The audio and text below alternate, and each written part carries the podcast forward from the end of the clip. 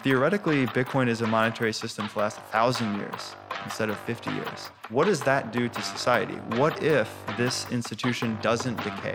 What if it lasts? What if we can build on top of it uh, a greater, more collaborative society? Um, that's entirely possible. Hello there, how are you all doing? Welcome to the What Bitcoin Did podcast, which is brought to you by Gemini, the only place I am using for buying Bitcoin. I'm your host, Peter McCormack, and before we get into today's interview, I do have a quick message from my show sponsors, and this show is brought to you by Casa, the safest way to store your Bitcoin. Now, listen, forgotten passwords, SIM swaps, and phishing attacks, there are just too many ways for you to have your Bitcoin lost or stolen. But with Casa, you never have to worry about your Bitcoin again. Because with Casa's multi sig wallet, you can take custody of Bitcoin, but only move by signing transactions from multiple wallets, ones that you get to distribute into different locations, which is going to protect you from a range of mistakes, errors, and vulnerabilities. Now, if you want to find out more, you can reach out to me over email or drop me a DM on Twitter. I've been a customer for over a year and I'm happy to answer any of your questions. There is no better time to upgrade your Bitcoin security and get total peace of mind. You can find out more at keys.casa, which is K E Y S dot C A S A. Also, next up, we have sportsbet.io, the very best place for online gaming because they're badasses and they accept Bitcoin. Now the football season started. It's been a strange start to the season. Tottenham started well, but obviously they fell apart. Typical Tottenham stuff, and Liverpool are crushing it, but it's a bit tied up there. Other teams are doing very well. Now listen, with Sportsbet, you've got everything covered. Not only do they cover football, but they support tennis, motorsports, US sports, they even have esports. And for new customers, there is always a range of promotions available. If you want to find out more, then please head over to sportsbet.io, which is S P O R T S B E T Io. Next up, we have Exodus Wallet, who I am using as my mobile and desktop wallet for my Bitcoin. Now, as you know, UX is super important to me, so when the Exodus team reached out to me, I spent some time playing with the app, and you know what? They crushed it. The experience is amazing, which is why I'm happy to recommend it to you, my friends, and my family. Now, the Exodus desktop gives you a way to secure and manage your Bitcoin in one beautiful application. And with their mobile wallet, you can send and receive safely using a QR code or address, knowing that Exodus automatically checks all addresses for errors. So make sure you check it out yourself at exodus.com or search for Exodus in the Google or Apple app stores. Yo, Brandon, how you doing, man? I'm doing great, Peter. Thanks for having me. Thank you for coming in. Thanks for flying in for this, dude. Really appreciate it. We uh, we did an interview bit just a bit over a year ago, proved to be super popular. Uh, at that time, it was one of the biggest shows I'd ever done, like top 10, I think. Uh, it was a topic a lot of people were talking about at the time. Fourth turning. Uh, so I think it's a good time to revisit it. So thank you for coming back and doing this. I know you've done a lot of prep, but how have you been anyway? You've been well? I've been great. Yeah, it was a very easy uh, question. Do I want to go to Miami in the winter? Where I live, it's quite cold. There's snow on the ground, no sunshine. So easy, easy yes for me. And I'm very passionate about this topic. It, it was actually a personal thing for me uh-huh. last year. You know, chaos, lots of transition, lots of change. And I'm sitting there like, what's going on? And so I just went in the cave and started reading and learning and trying to figure out what's happening. And out of that process came the fourth turning. Uh, I read it a couple times, and that thesis seemed to be the best tool to view the change.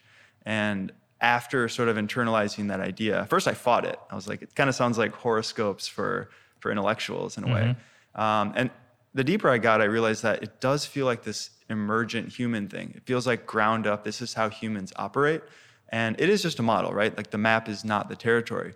However, it felt so useful and you know, having a sense of these cycles gave me some peace in a sense that, okay, the world looks pretty grim, but I don't think it's going to end, right? We've been here before. There's so many parallels to the 40s. And, you know, that sort of gives you some cautionary things, but also, yeah, like I said, a little bit of peace for the future. Like, we'll get through this. Well, anyone who hasn't heard the last one, they won't necessarily need to go back because I think we're going to revisit part of it. But the reason I wanted to cover it with you again is because we made that show so much more weird and crazy shit has happened since. It felt like a good time to go back in and like use that as a, a lens back into the fourth turning. I was going to save this bit until later on, but actually, let's do it now. Uh, Danny uh, mentioned because I'd forgotten about it. I raised the fourth turning in my interview with Eric Weinstein, and he was like, he didn't want to talk about it. He's very critical of it. His, uh, his the point he made is uh, he's got this thesis of snap to grid. What is it, Danny? Snap to grid.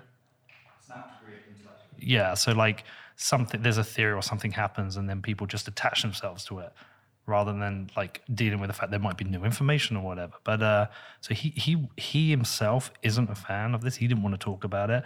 And I guess there are other critics of the fourth turning. You've probably uh, read them yourself. You, you've probably dealt with them, but could you kind of summarize the main criticisms and what your kind of view is on those criticisms? Yeah, I would say, let's see, I get two main criticisms. One is from the Bitcoiners. And in our beautiful arrogance, we say, well, now Bitcoin's here, the cycles are over. And to be honest, that was my fir- first read through the book. That was my, my thesis. Like, Okay. okay, um, yeah, but technology changes things. And then I went a little bit deeper with the material, spent more time listening to one of the authors, Neil Howe. And then, then it became clear that this is just a human thing. And we t- kind of talked about it earlier. Like, yeah, the technology changes, but human nature doesn't change very much. And so it's really about looking at the mood. And I think that's the important part. It's not predicting exactly what's going to happen, it predicts how humans in a group respond to catalysts. And I, I think that's kind of like my answer to the Bitcoin thing is yes, new technology, but there was new technology in the 40s, there was new technology in the Civil War and the Revolutionary War, and a lot of things have changed, and yet this process continues. And so that, that's criticism one. Another one would be it's just like horoscopes for intellectuals. And what that kind of reduces down to as an argument is that you're just sort of looking for patterns that don't exist. And I am a little bit sympathetic to this, right? Which is mm-hmm. why I wouldn't say I only use one lens to view the world. That's obviously a mistake. The map's not the territory. And so, yeah, I think there's credence there. But again, the people who make those critiques, they have only a 20% understanding. And so, and I was there. I, I know exactly what that feels like. And I've yet to meet someone who grasped the material well enough in order to make thoughtful critiques. Very similar to Bitcoin. Um, and the deeper I went, the more I started to see this, these patterns playing out. Started to make sense. Cancel culture made sense, right? Why is humanity trying to collectivize right now? Why, are- why is everything political? That all makes sense through this lens. And I guess to counteract my own position there, you could say the more I learn about it, the more my identity attaches to this thing, right? And so I, I sort of have a little reputation attached to this book, which was not really intentional. It's just what happened. Um, so yeah, that's what I would say. And I, I'm still bullish on the thesis, but it's only one tool in the toolkit. Okay, so how much do we know about the author Neil Howe? Yeah, so he's a longtime historian. Uh-huh. He's a classic DC intellectual author guy. Um, him and his co-author, the late Bill Strauss, they wrote uh, their big book was called Generations in the early '90s. President said it was the most influential thing they read, and so they have a long-term history. Um, you know, they were sort of, I guess they get they were given credit for calling it the millennial generation. So deep thinkers in that world. Um, now Neil works for Hedgeye, which is kind of a funny uh, tension point. He, he's not very bullish on Bitcoin, but I- Explain Hedgeye. um, Hedgeye Risk Management is a investment shop. I don't know exactly what they do, but you send them their money and they invest for you. Okay. And he's sort of the demographer or the guy who studies demographics for them. Um, but I'm blanking on the guy's name. Um, oh shoot, the CEO is is very tense with Bitcoiners. Someone needs to look this one up. But Danny, who's that? CEO of Hedgeye. Okay. He'll find it for us. yeah. Um, anyways, so Neil's a demographer. He's bearish on McCullough? Bitcoin. Sorry. Keith McCullough? Yes, Keith McCullough. Everyone Oh, on shit, Twitter that knows this guy. guy. Ah, yeah. Hold on. He came unhinged with Bitcoin. And he owns some and he, he trades around it, but he just had a little tussle with the Bitcoin community. Yeah, I remember do. him. Yeah. Did he? Wasn't he one like like bought and then sold it? Mm-hmm. And like everyone. Quad 4. Yeah. That was his model, why he sold. Yeah, I remember. I remember. Okay, well, whatever. Yeah. So yeah, Neil's Neil's a classic DC guy. I would say he's Bitcoiners would call him a statist. I would say he has much more optimistic views of government than Bitcoiners do. And so that might be the one tension point or difference in ideology ideology that matters. Um, They call me a statist, so I'm okay with that. Yeah. I mean, if you're to the left of the Bitcoin mass, you're a statist. Yeah. Well, I mean, I say I'm a reluctant statist, but we can get into that later, maybe if it's part of it. Okay. So I think, like I say, like the, the audience of the show is bigger than when we made this last time. So a lot of people wouldn't have heard it. They might not have read the fourth turning. Do you want to just do like the TLDR? Definitely. Yeah, I think it's important. And to preface, it's really hard to do a TLDR. I know. And so I'm going to do the shortest version and then try to drop little breadcrumbs along the way and we'll kind of make a picture by the end. Okay. And so, book was written in the late '90s, uh, right around the same time as a sovereign individual. I consider them very good companion pieces. And the main thesis is that humanity goes through cycles, roughly every 80 to 90 years. And at the end of that cycle, um, people look around and they say all our institutions are crumbling. So think government, think economics, think healthcare. All the exterior world starts to crumble and we decide, wow, we actually need some institutions, we need some order in society. And so humanity collectivizes at that crisis moment, usually a war, and then we sort of reimagine the world. And it has many effects. Um, one of the effects is that it tilts the, the game board back to the young people. And so essentially, wealth consolidates over this period, the institutions decay, and then we just rattle the cages and reset the game board, giving some hope back to the young people. And they need hope in order to drive humanity forward. Um, so that's kind of the key point. Uh, previous fourth turnings would be the Civil War, uh, the American Revolution, and the period between 1929 and 1945. And so that's, that's the best example for where we are today, right? You have the stock market crash, FDR's New Deal, all these new centralization of, of power and government that we've never seen before, World War II, and then on the tail end of that, Bretton Woods, right? Redo the financial system. Out of this, we had IMF, World Bank, NATO, FDIC insurance. Um, so many, so many different things that were crazy at the time. And we're kind of going through that same thing right now. And so if you look around, our institutions are failing us, inequality's high, populism rising. You can feel collectivism coming in cancel culture is essentially a response mechanism to there's a big problem, we got to fix it. And if you're not with us, you're against us. And so they just cleave off the, the non believers, right? Climate change is going to be the same way. It's like big problem, got to collectivize. Um, and so it makes sense, but it comes at a high cost, right? There was a lot of communism, and young people were pursuing that in the 30s as well. Um, and you know, you, you sort of flirt with losing markets, and you flirt with losing the the emergent organizational properties um, that I think makes a society good. And so it kind of looks like we're trending towards China right now. Um, that's because we are.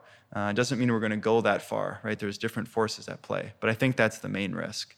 Um, and then the other thing to mention here is that there's four stages in one full cycle. You can think of it like uh, first, second, third, fourth, spring, summer, fall, winter, or he gives fancy names like the high, um, the unraveling, the crisis, etc.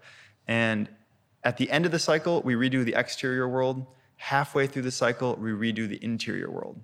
So the second turning is the awakening. That's when we have religious movements. That's when we have the Civil War, or sorry, uh, Civil Rights Movement, psychedelic 60s, right? That's essentially young people realizing everywhere around them is boring and lame and white picket fence, and young people rebel. That's the baby boomers. Mm-hmm. Um, and another thing that matters here is the line history's, history creates generations and then generations create history. What do I mean by that? So let's say we're all millennials, we grew up in one period of time. So we're a generation that was forged by history. We're all born at the same time. We have the same hopes, wishes, dreams. We're all parented kind of the same, context the same.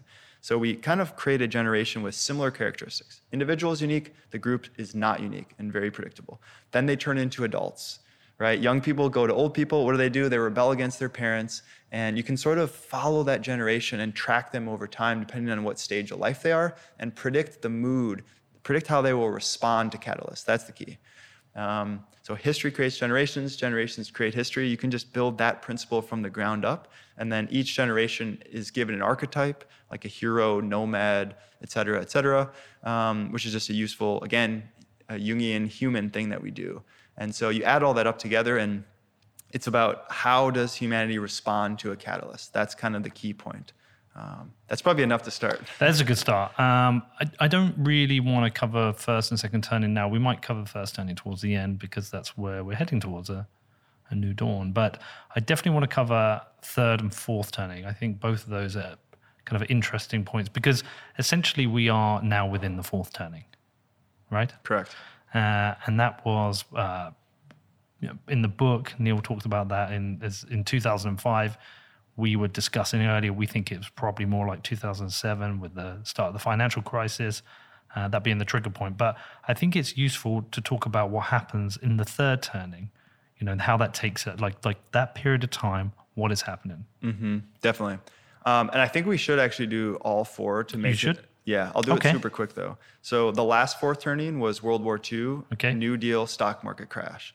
Okay, we redid everything, chaos, World War, Mm-hmm. everything like that. Then right after World War uh, II, we had the the first turning. That's the high. We're sick of fighting, white picket fences, inequality is low, people are generally happy, and we just don't want to fight anymore. And the boomers who were born during that generation, they grow up and they rebel against the sterile white picket fence. There's no music, there's no culture. So they rebel, that creates the, the second turning. Um, the interior world's reimagined. Okay, then it carries over into the third turning, which is a period called the unraveling. That's where economically things are okay, right? The getting's good. We deregulate. This is the 1920s. It's champagne. Nobody cares.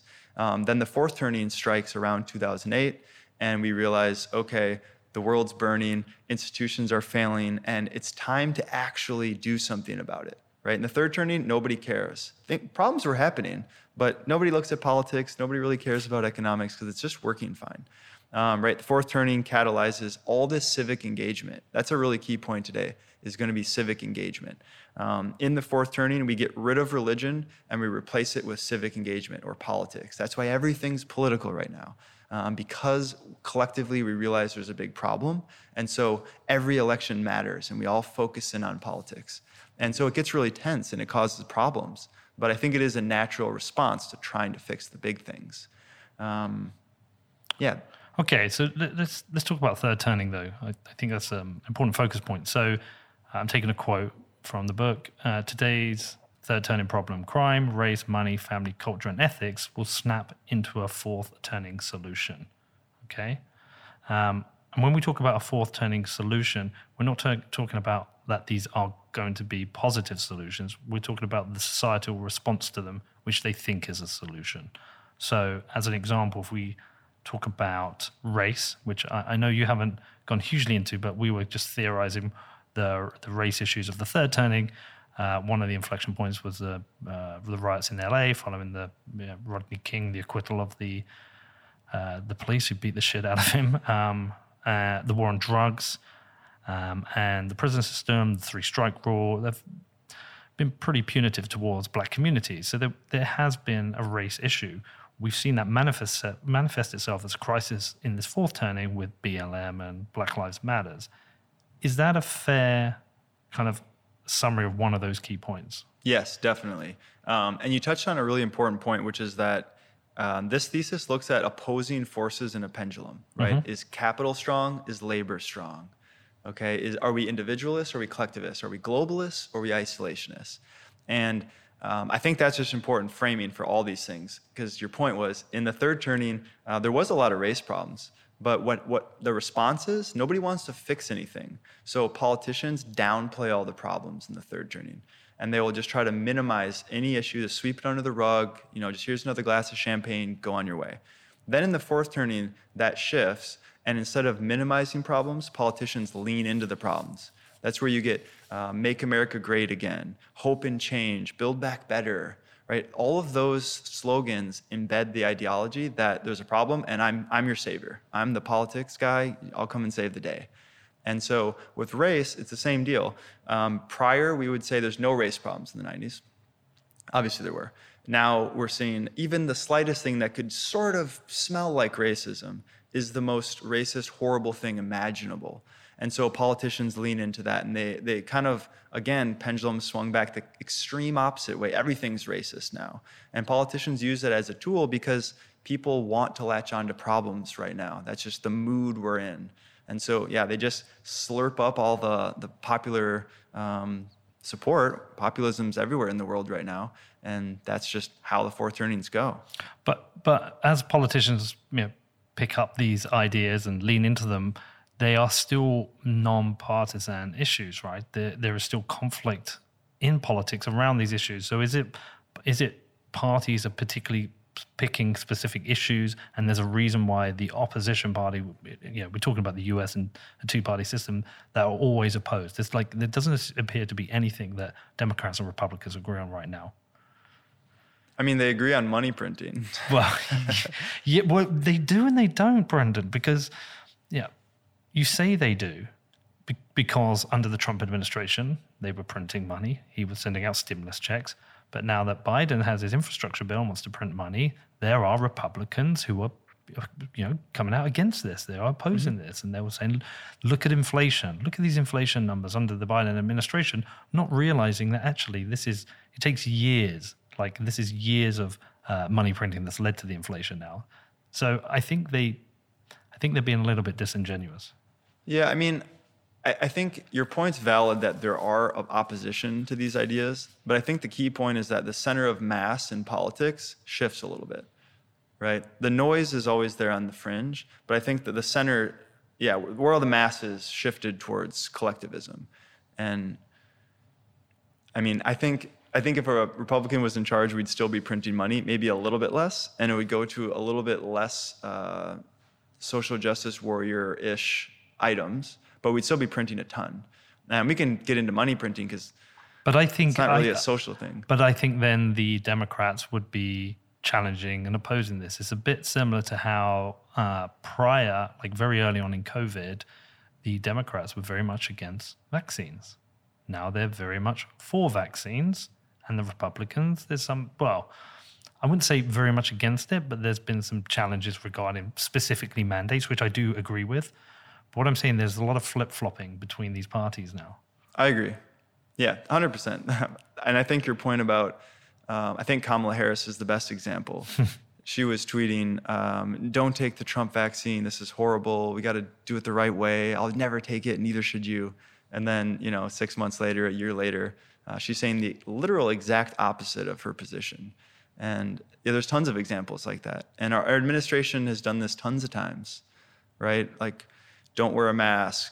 They're, they don't do anything. Okay, now you have to wear a mask. And we can list endless examples. And it all comes back to the fact that we don't trust our institutions anymore, mm-hmm. and they don't deserve our trust. The media is, is more or less useless or, or harmful. Government feels like a disaster. Who's in charge here?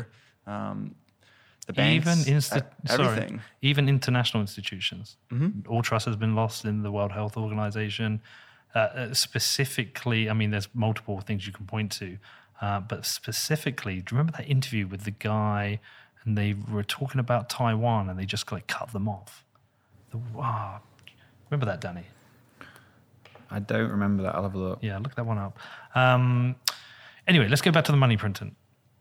Yeah, so I guess the tricky part here is that if I'm a central banker, we, we can demonize central bankers all we want, and there's probably good reason, but in reality, I think they're acting on their own incentives mm-hmm. and they don't have a choice. the, the interest rate's at the zero bound. We have too much debt. We can't pay it off. Um, and this happened in the 30s as well. What happened? A giant expansion of the monetary base. And, you know, that gets our percentage of debt to GDP down a little bit, which we need to do. Um, now we have aging demographics. So increased liabilities coming in the future. So even more pressure. And they essentially have three choices. They can go into austerity mode, which there's no political capital for. Nope. We can go into a increase the GDP, which could happen if we had like a white swan event where we invent nuclear fission or some crazy technology that changes everything. Unlikely. Um, or we go into a period of soft default, right, where we just increase the money supply, which devalues the real value of debt for everyone, and it sort of just resets the financial system. So, you know, a decade or two of financial repression. And, you know, if you own hard assets, you're going to do okay. If you own financial assets, bonds, et cetera, you're going to do pretty poorly. And from their perspective, it's uh, print money or have a revolution. And that's a pretty easy choice for politicians. And, you know, they're going to, con- the, the downside of this is we're going to see inflation. And so we're going to be gaslit the whole time and Bitcoiners have been calling this out for years, mm-hmm. but you know, you can't even say the I word on Twitter, right? You know, you get called a crazy person. Now the Omicron variant is to blame, not that we increased the monetary base by 40%. Or that inflation is good for us. That article that came out, I think it was it in the in, um, in, oh, I can't remember what it's called, Inter, whatever it was. The article, the inflation is good for you, like that moronic article in the Intercept. Intercept, yeah, in the Intercept. Exactly. Yeah. They're going to gaslight us the whole time. And, and so, what does that do? I mean, if you're ahead of the curve, you can ride this out and do okay. Um, but most people don't have time to look at this stuff. And so they're going to be hurt pretty bad. And I think Bitcoiners make that point often. Um, but I think there's something here that Bitcoiners miss, which is that it actually might end up being a good thing for the little guy. Okay. Um, I think you might like this one, but Neil Howe calls it equalizing forces. Okay. And so the, the general thesis is that right now um, we're going to go through chaos, right? And the the big guys with all the money, they have more to lose. Mm-hmm. The little guy has nothing to lose, no wealth. And so the big guys need to navigate this a little bit better. And during fourth turnings, we have to tilt the game board back to the little guy. And so, um, yeah, okay, inflationary decade's inevitable. We're going to go through all that kind of stuff. Um, financial assets get wrecked, but the outcome is at the end of the fourth turning, okay, the little guy's going to get wrecked all through the next decade and they're going to really struggle. But if they can get through this period, theoretically, we're going to reset financial asset prices, we're going to reset the game board. And in the first turning, let's say the 30s through the 50s, um, I, I, do predict a period of increased equality, economic equality. Okay. Um, more opportunity.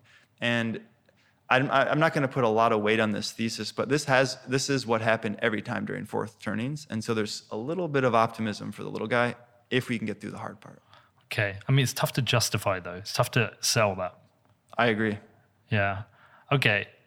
So the money printing part, that is, is this the crisis moment of the fourth turning? One of the crises. It's a good question. Um, it feels like it. Uh-huh. It feels like the big one. Um, but at the same time, I don't, I don't know. I, I foresee we have about five years or so until the peak. And so I, am it's really hard for me to put any confidence on a prediction right now. Yeah. Um, I could see China encroaching on the West, and we have some sort of conflict over different ideological points, right? China is saying essentially, um, we're ready to take our role as a leader, and we're, we play the long game, and we're here, and the US doesn't really like that. And so I could see some tension there. I could see tension over the monetary base.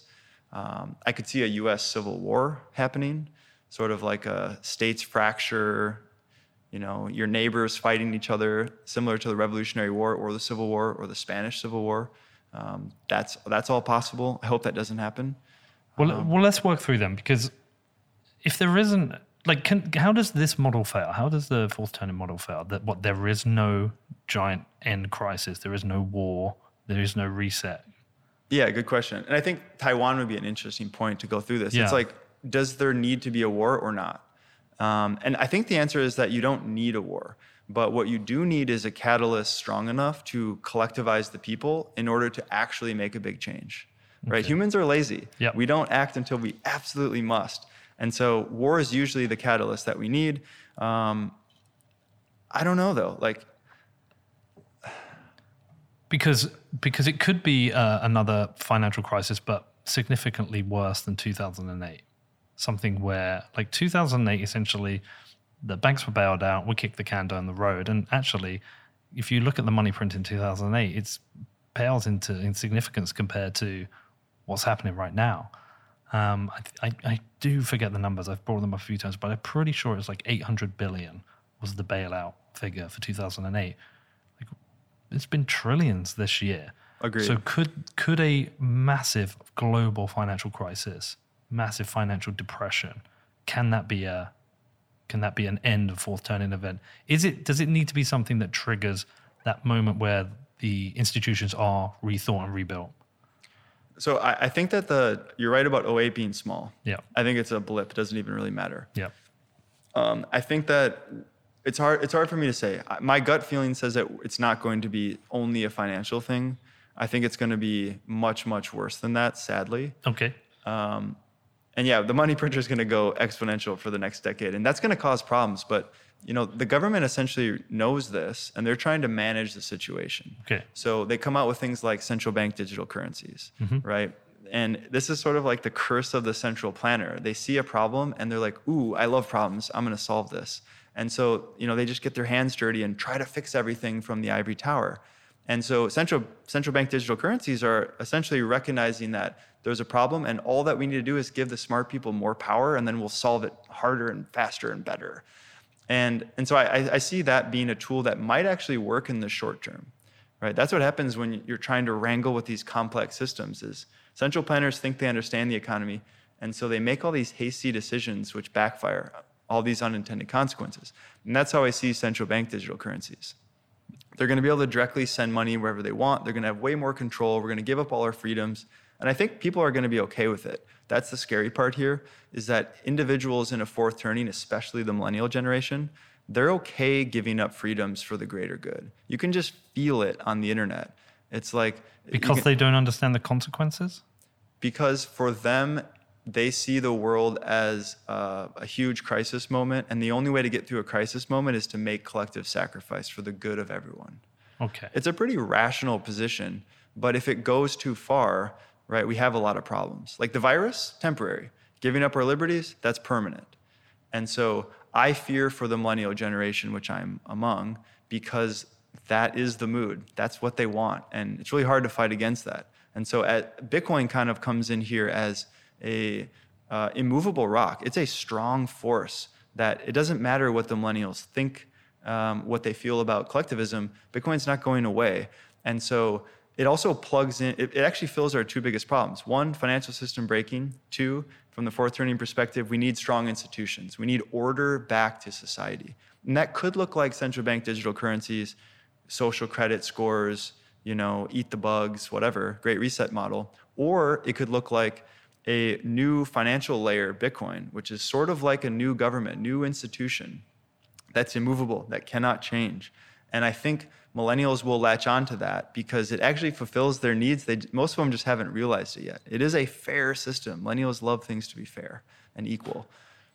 And so to me, that, that's the optimism here is we're going to go through a financial crash. It could have war involved. I hope not. It could have civil war. I hope not. Um, but this Bitcoin thing is sort of a, a life raft. It's sort of a pressure release valve to get people onto a new system before it gets too bad. And I don't think we've ever had anything like that. This is outside the system, right? This is Bucky Fuller's, you know, to obsolete the system, you have to build something new. And well, yeah. it, it, it is a new institution, but it's all, a, a mostly incorruptible in, institution. Correct. That that's the important part. Yeah. Right. And if we look back through the four, like, okay, Svetski always critiques me and says, okay, the Bitcoin will destroy the, the model, right? And there's some potential there because the difference is um, all of our financial systems and all of our political institutions throughout history, they only last 30, 50, 70, 80 years. Um, they're human run. They're, they're very, very politicized. Um, that's what always happens with the money, right? Satoshi quoted this: you get the money, and you know you get corrupted, and you abuse the trust. And theoretically, Bitcoin is a monetary system to last a thousand years instead of 50 years.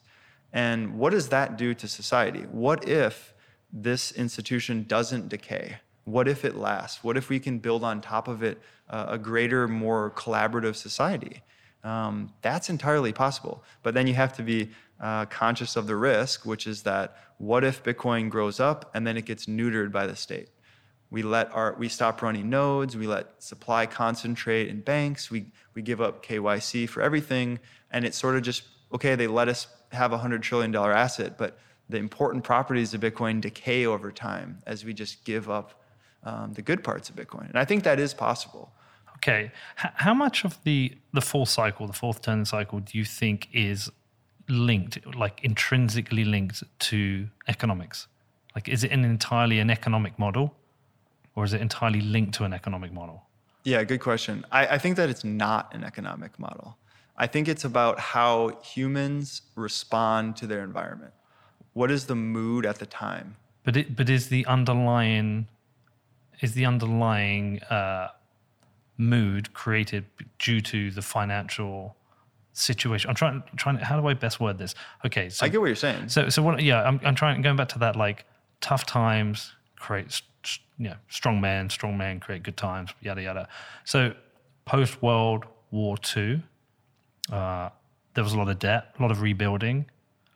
Um, you know, tough economic times. But after the rebuilding, there was abundance. So, good times. Correct. So I'm wondering, like, I'm wondering how much money and time preference plays into the cycle. You don't think it does it? No, I mean it definitely does. Okay. I think economics is as as powerful as any force in society. Um, and so what I would say is it's the mood and the environment upon which we act is part of economics. It's part of um, just generally politics. It's part of family life. It's how are our parents raising the kids? Do we go and, and are we religious? Are we not religious? Um, all of that combined creates the mood. Right. And so, I mean, like I, I'm on your team here with economics being super powerful and probably even more powerful. But I don't think that economics alone describes everything with how humans respond to the world. Okay. And so, what would be a good example? Um, let's take the dot com crash, mm-hmm. right? End of the internet boom in the late 90s. Um, we crashed there. But it didn't really matter that much. It was just, it was a symptom of the excesses of the third turning. It's like, oh, yep, we, we gambled too hard. Um, a couple boomers lost their pensions and their retirement accounts, but nobody cares. Fuck it.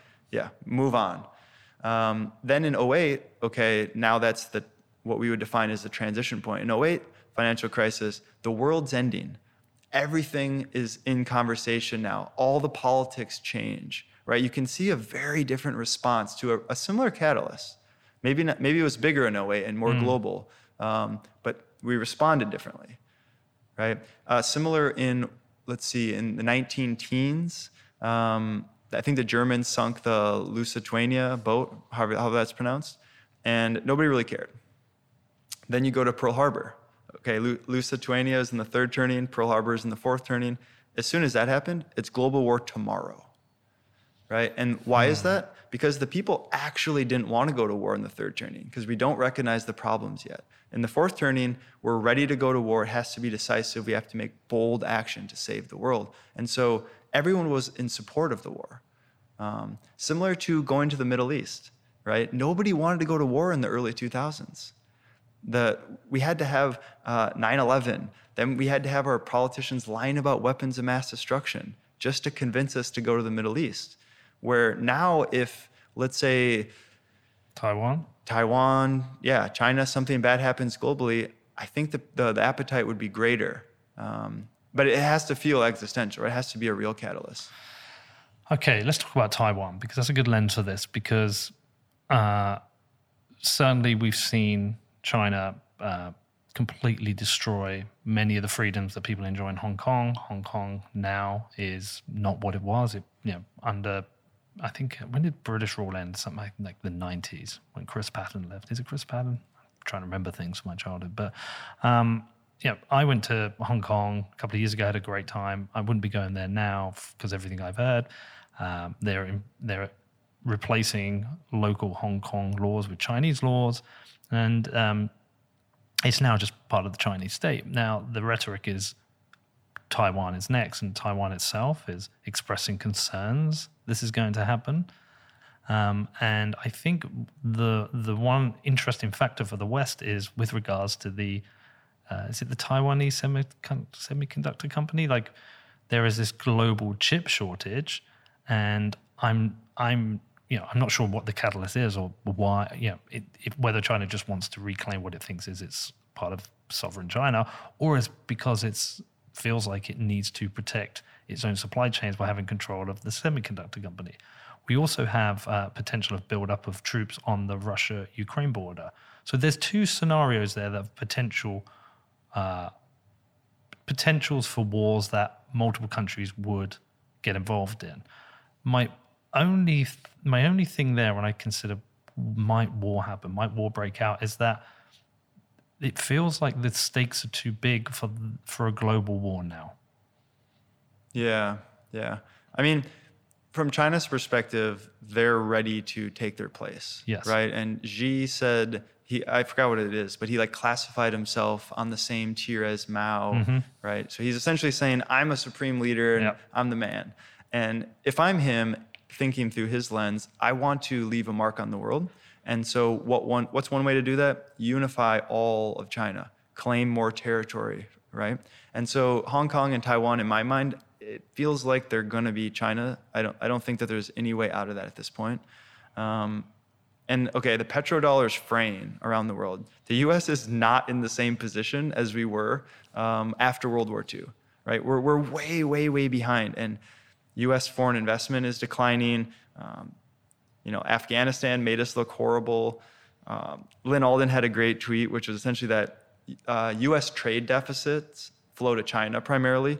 And China doesn't buy US treasuries anymore with that extra, extra money. They buy hard assets. Mm-hmm. And so we're essentially funding China to take a stronger position geopolitically. And China plays for keeps, mm-hmm. right? They, they use the uh, confessions of an economic hitman model of like the IMF and stuff, where they'll give loans to, uh, recent example, Uganda. Uganda couldn't pay their loans. So China says, great, we own your airport now. There you go. Yeah. And so they're doing this all over the world. Soft they're doing imperialism. It fast. Exactly. They're doing it very fast. And so I don't even see, I mean, I think our allies might not be our allies forever, right? China is the trade trade partner for most of the world now. They're the largest commodity importer. And you know, to counter all this, China also doesn't produce any innovation. China just takes what steals the West it. does, steals it, and scales it. Yeah. And they're really good at it, and they're ruthless. And so, yeah, like I don't, I don't think China's model is a good model, and I think, but I think it's a scary competitive model for at least a short term. And yeah, innovation has to happen somewhere for our species, or we're going to screw this whole thing up, and certainly not coming from China. Um, with regards to timing, I think, um, well, Beijing Summer Olympics next year, so they're not going to do anything before that. But okay, next fall, next winter, what's stopping China from making steps? And they'll probably slowly do it like they're doing with Hong Kong, and pretty soon it'll be too late. Yeah, with TSMC chip fabs, that's very scary normies are aware of supply chain crisis and normies know that chip shortages are bad, right? They see the car prices go up and whatever. Um, and okay, America is responding. We're scrambling to put chip foundries in the US, and Arizona, Texas, et cetera. Um, it's going to take a decade, and they're mm-hmm. probably not going to be very good for a long time. Right? It's the most capital intense thing that humans do today. It's really hard. It's very. It's also really bad for the environment. All the inputs pollute really poor, really bad and we'll see how the ESG crowd balances that one. Yeah, this that will be rationalized though. I mean, hopefully, or maybe like Mex- maybe we just export all the bad stuff to Mexico. I don't know. So, I, I still don't see, I still don't see international conflict over Taiwan. Well, maybe I'm being naive. I just don't see it. I, I, I agree. Yeah, but one scenario that does keep coming up uh, you've mentioned it here. I've had other people mention it. Is potential for civil. I don't want to say war because it might not be. I don't know how it plays out. I mean, I don't want to predict something that sounds ludicrous to some people, but there has been uh, a lot of talk of uh, Texas. Danny, I always get this wrong, don't I? I always say succeeding, succeeding. Um, but also, I've heard a counterpoint whereby maybe in the next election, Trump comes back Trump wins. He probably wins if he comes back. Would California, Washington, yeah, would those would those Democrat states say we're not going to be part of this? Like, is like is this something that's realistic that you're thinking about? I think it is realistic. Okay. Um, it's not in the central government's best interest, and so I don't assign a very high probability of this happening in any short period of time. However, the mood is right for this right? You, you can feel the difference between the coastal elites and the, the middle of the country rural people. Um, they genuinely hate each other. And the coastal elites take the position that we are the smart, educated people, so our opinion is true and, and it's right. And the Trump supporter, anti vaxxer, rural people are all racist, bigoted dummies. And so, and, and the rural people are like, hey, we're really not like that. And so there's a huge tension. And recent poll, maybe five years ago, 28% of Americans said that they support secession. And that was five years ago. It's probably gone up a lot since then. And so let's say a third of the population is supporting that. That's a large amount. That's more, that's roughly the same as what the uh, Revolutionary War, um, what the Patriots wanted compared to the Loyalists. So the conditions are right. Um, then you have all these like, okay, COVID is a tension point. You have um, Bitcoin mining and energy is a tension point, other political things. And so federalism in America is, is coming out now, right? Florida's mm-hmm. governors saying one thing, New York saying the opposite, Texas, California opposites. And so, yeah, I think that the, the tensions are real. Will it be some sort of like North versus South, big bloody war? I don't think so. I think it would be more like a chaotic fog of war, decade of isolated incidents and escalating violence and eventually just having to redraw the lines on the map. Um, again, I would give this a lower probability. What do you mean by redraw the lines? Like who's part of the United States? Yes, yeah, that's what yeah. I thought you meant. Are there separate states or are there not? Um, I don't know. Like to me, I'm very supportive of states' rights. I think that's yeah. the most important thing that America has going. Yep. Um, like innovation comes from competition. Mm-hmm. You need separate silos to compete with each other in order to produce good ideas, and you also need a frontier, which is another angle. You need some place where the the innovators can go where they don't feel stifled right? That's why all the brain drains coming into Bitcoin space and, and the greater decentralized, whatever we're going to call this space. It's because the old world's dying and it's boring and it's lame and it, there's just a tight box around it. Then you come in Bitcoin land and you can have radical ideas. You can bounce them off other people and that's where the real innovation goes. So state, you know, traveling around the US, states' rights is something I'm like most envious of the US, living in the UK. I can't move anywhere else in the UK and materially change my life because the rules are different. I can go to Scotland and there's slight differences, and I can go to Wales and there's like slight differences, but there's no fundamental difference. There's no different approach to taxations, or you know, there's no different approach to um, marijuana laws. We, we, we, are the same wherever you go. Whereas you come here and you know, look, if I wanted to move to the US, I'd have a choice. If I moved to New York, I have to deal with XYZ. If I move to Texas, I have ABC. And it's a like I have those options on different taxes, different laws, different ways of life. Like quite it's quite different. And it goes back to one of those things Balaji talks about, where that vote with your feet is actually much more powerful than the ballot now. You talked about the brain drain into Bitcoin, but there has been that brain drain out of Silicon Valley, and certainly people moving out of San Francisco who who are moving to places. Let's say, let's be honest, they're red states. They're moving to Florida. They're moving to Texas, maybe some few to Wyoming. But you're seeing that. What I don't understand is because I'm not an American, you might know more about this. If Texas made that decision, what could the federal government's response be? Can they block it? How does it, do we even know how it works? Yeah, it's a good question. I think the opposing forces are what does the Constitution say? Yeah. And then what does the executive branch who appears to dismiss the Constitution um, very confidently have to say, right? Like OSHA, the OSHA law trying to make all Americans um, be vaccinated to go to work, um, that's probably not constitutionally acceptable. So what the government did is they tried to find a sneaky backdoor way to use OSHA to enforce it, right? And so the, the tricky part is, are we going to enforce the constitutional rights, or are we going to let the government squash it? And that's, I think, the scariest point here. And it's also tying in like, okay, the Fed and the government are going to merge. Corporations and government are going to merge. That's very scary, right? If government and corporations are like friendly and friendly competition, that's good for the people. Mm-hmm. But if they team up, the little guy is in bad shape, right? Then two of the main power sources are consolidated and we look really bad. And it brings me back to, I think I stole this from Naval originally, but um, there's only two ways to coordinate society at scale cooperation or coercion. Right? Cooperation would be free markets, coercion would be force. Um, do you want BTC? Do you want CBDC? Okay, the, and I think that is true. And the central government wants power, it's in their best interest, but it's not the best interest for the people. And if we don't want state enforced violence forever, then we need to push back on this. We need to preserve markets. We need to preserve this financial institution that is Bitcoin that is non discretionary and can't be politically captured. Um, otherwise, great. We get through another fourth turning, we put a band aid on it, we build new human institutions with slightly different you know, colors. And then in another 80 years, we're going to be doing the same thing again.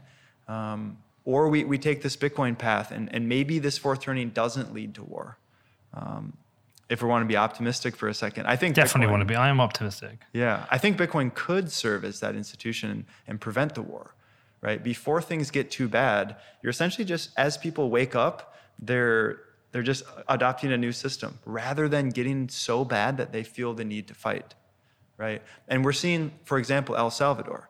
Um, I love this example. So whatever we want to say about Bukele and mm-hmm. his authoritarian tendencies, um, he's bringing freedom money into the into the city, or sorry, into the country. So even if he screws up, he just empowered his people to not listen to him anymore. Okay, then what about the IMF? Okay, the IMF says, shakes their finger at Bukele and says, we're not going to give you a loan if you keep messing around with this Bitcoin thing. And what does Bukele do? eat, eat, a bag of dicks. Yeah, he should post back at him. Yeah. And then he goes, you know what? I'm going to crowdfund. This is important part. I'm going to crowdfund a billion dollars by selling a volcano bond. Just middle finger to the IMF. The US is like, well, tensions are, are rising with El Salvador, right? So the old guard, all the old institutions, they just hate it they can't stand this new power rising. And I think that's the thing that we need to latch onto. And you're seeing it with young people. The young people who are um, post woke, let's say, mm-hmm. um, they're looking for new new sources of truth, new avenues. Why is Jordan Peterson massive? Because young people, mostly males, sort of feel disenfranchised by the current system, and they go to a system that feels more true and more real. Um, that's what Bitcoin is, right? The facade is gone the ledger is open and you know come come play in, in the new future and that makes me very excited. And i think the nation state game theory is going to explode. And i think one more thing on this rant is i think the most underpriced or underappreciated aspect of the whole let's just call it in quotations crypto space is the fact that bitcoin and energy are forming symbiosis. Mm-hmm. and you know some people are aware of that. But the second order and third order effects i don't think have really hit the consciousness or the market yet. And what's happening is these two industries are going to merge because they have economic incentives to do so. And simple economic incentives lead to positive externality on society. So every time a Bitcoin miner and an energy uh, producer merge, what happens? Okay, the Bitcoin miners are paying people to work, they're generating tax revenue, they're stabilizing the grid, they're reducing the energy costs for everyone nearby. So what happens? Bitcoin's co-opting local governments, and they're saying, guess what? You're on our team now. And it's not, I, use co-opt in kind of a playful term. It's really just economic incentives. They realize it's in their best interest to protect Bitcoin. And there's there's unlimited opportunities of this. Like, okay, volcano bonds, that's the sexy one. But you go into like um, Uganda, or, yeah, Uganda has a unique example in some um, hydro, there's some geothermal all around Africa, and it makes sense to plug Bitcoin there. So then what? Governments all around the world are going to say, no, you, you can't do anything to Bitcoin. We love it. It, it makes it better for our people. Well, so that's gonna, just happened in Sweden. Sweden said, yeah, we're ESG, don't bring that stuff here. You know, they said we should ban Bitcoin mining. And one of the, I, this came up in my last interview with Nick Carter, one of the arguments, uh, one of the energy companies uh, Danny, you can find that. One of the energy companies in um, Sweden came back and said, "No, no, we need this. It, it makes it more. It makes us more efficient." Uh, I've just brought up a quote from Harry Sudock because what what you've been talking about with uh, Bitcoin and energy just reminded me what he said. What Bitcoin does, it demonetizes the political class and empowers the productive class. And I think that empowering the productive class is a really important element that's what better money does for people. It takes the people who are just rent seeking in our political structure and it says to them, I'm sorry, you don't belong here because you don't produce anything or create any net economic, uh, any net economic positive impact. Love that. Yeah. Love Harry too. He's great. He's fucking amazing. Yeah. You know, he just comes up with these just like, I said to him, I was like, do you plan? And he's like, no, I just, they just come into my head. That's beautiful. Yeah. And, and to be honest, I've been spending all my mental energy in Bitcoin on mining. Interesting. Um, I think it's it, it, I used to think it was just like a thing that was part of Bitcoin that yeah. didn't really matter. Yeah. And so I just totally, totally underestimated it. And now I'm completely obsessed and leaning, you know, leaning into an energy revolution. And energy is foundational to our species. It is the absolute base commodity for everyone.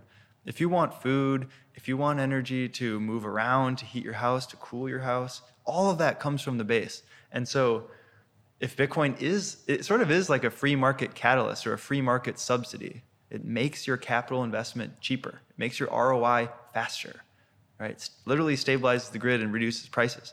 And so if we scale that for 100 years, what, is, what does our planet look like? Right? Well, it's one of those positive externalities that Satoshi could nowhere have planned for. True. Yeah, that's true. He said one CPU, one vote. Yeah. And now we're saying, let's uh, mine Bitcoin with volcanoes.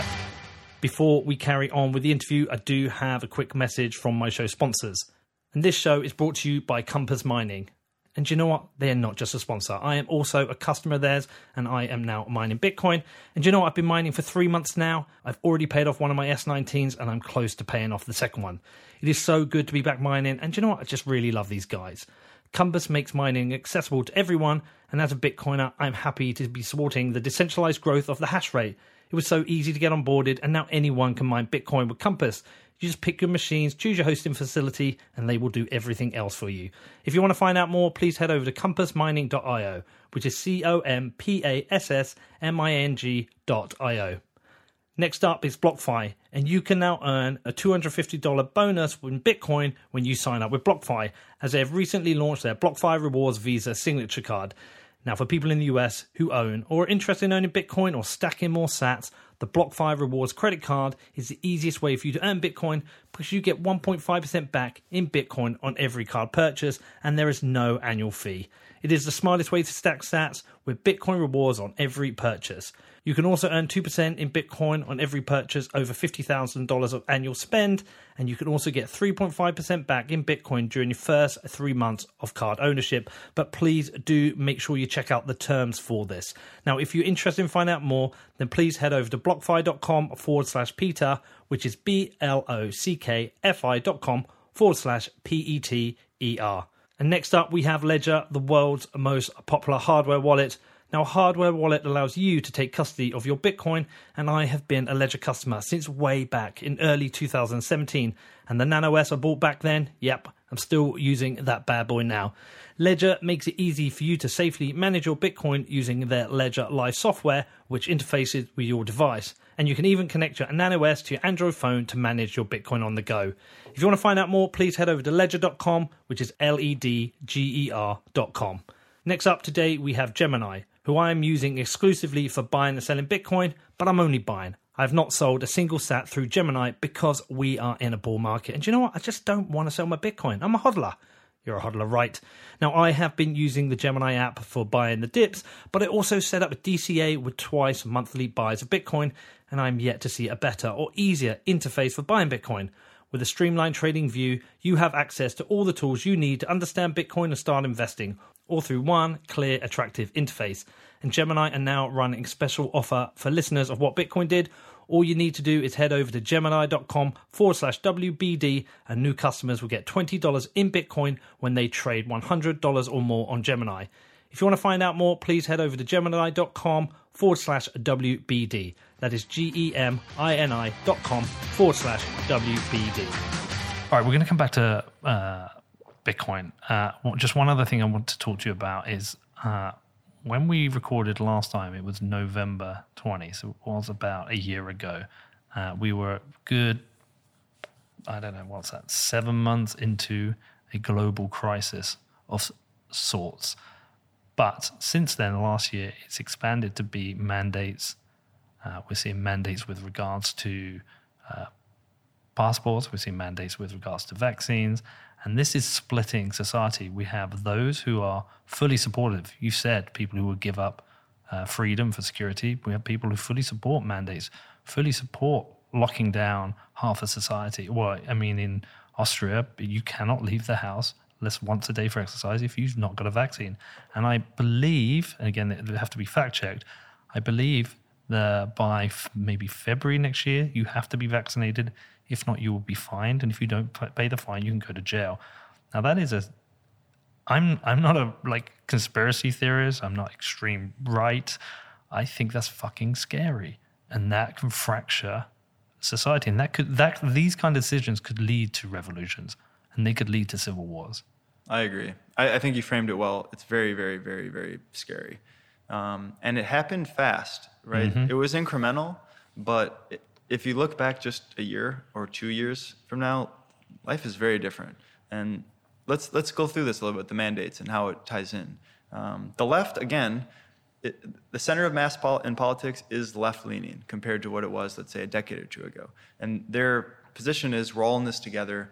It's the big grand war against COVID. If you're not with us, you're against us, right? The ends justify the means. These are the phrases and we just have to we have to act and the right says well we shouldn't trust government we shouldn't trust pharma our long-term rights are more important than short-term security And so, how, how do we break this down? I think charitably, the central planners are just reacting to their incentives, and we could say that they're overreacting. They're trying too hard and doing too much. You can't just stand there, right? You got to do something. And so, but what does that lead to? That leads to unintended consequences. Mm-hmm. Their intentions, let's let's be charitable. Let's say their intentions are pure. The outcomes are going to be really bad. And so, I don't care what your intentions are, your outcomes matter. And so I think that's the most important thing to focus on here is what are the actual outcomes? And from my perspective, it looks like a, a, money grab, a power grab. Uh, it looks like taking advantage of a situation for your own individual gain, never mind the cost. Um, it looks like guarding information. It looks like free speech is questionable. It looks like science is now religion, right? These are, these are very dangerous paths. And I think we should be vigilant about this because, uh, you know, we shouldn't give up our rights for some vague sense of security that doesn't even appear to be working. Um, and so, again, politics is now, we got rid of religion, right? Fourth turning hits an all time low, and we replace it with something. We always have that God shaped hole in our heart. We're attaching it to politics, so it's no surprise. Um, and it's become so big. And to your point, the division here is massive. Mm-hmm. Families do not see each other for Thanksgiving. Mm-hmm. Um, families destroyed, don't talk to each other. What's going to happen if the tension boils over and the state pushes too hard and then the opposition says, okay, it's time to fight?